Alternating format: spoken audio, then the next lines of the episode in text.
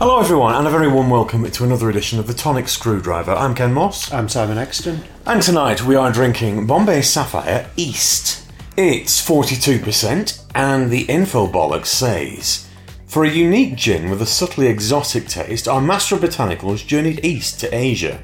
Bombay Sapphire East is crafted and infused with two additional botanicals fragrant Thai lemongrass for crispness and a subtle bite from Vietnamese black peppercorns. Tantalizingly smooth in a martini cocktail or on the rocks, this delicious gin delivers the ultimate in refreshment when served ice cold with tonic or club soda.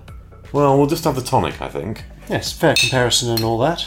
As always with Bombay Sapphire, it comes in a beautiful square bottle with all the botanicals listed on the side.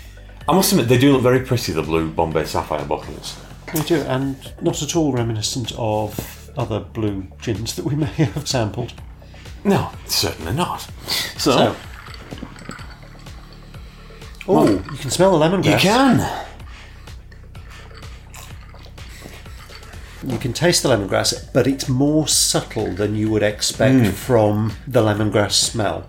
It's nice. It's very nice. subtle. I can't say It's that I'm. smooth, it's well hmm. blended. This would be swamped in a martini. It would, um, and But it makes a very nice gin and tonic. It's not quite five, but this is bloody good. That's kind of what I'm thinking. I'm Yeah. sort of veering towards top end of four. It's lovely, it's smooth, it's well blended. For a five, I'd want a bit more of the lemongrass to come through. Hmm. But it's nice, it's smooth, it's well blended. It makes it a very nice gin and tonic. Definitely four out of five territory. Easily.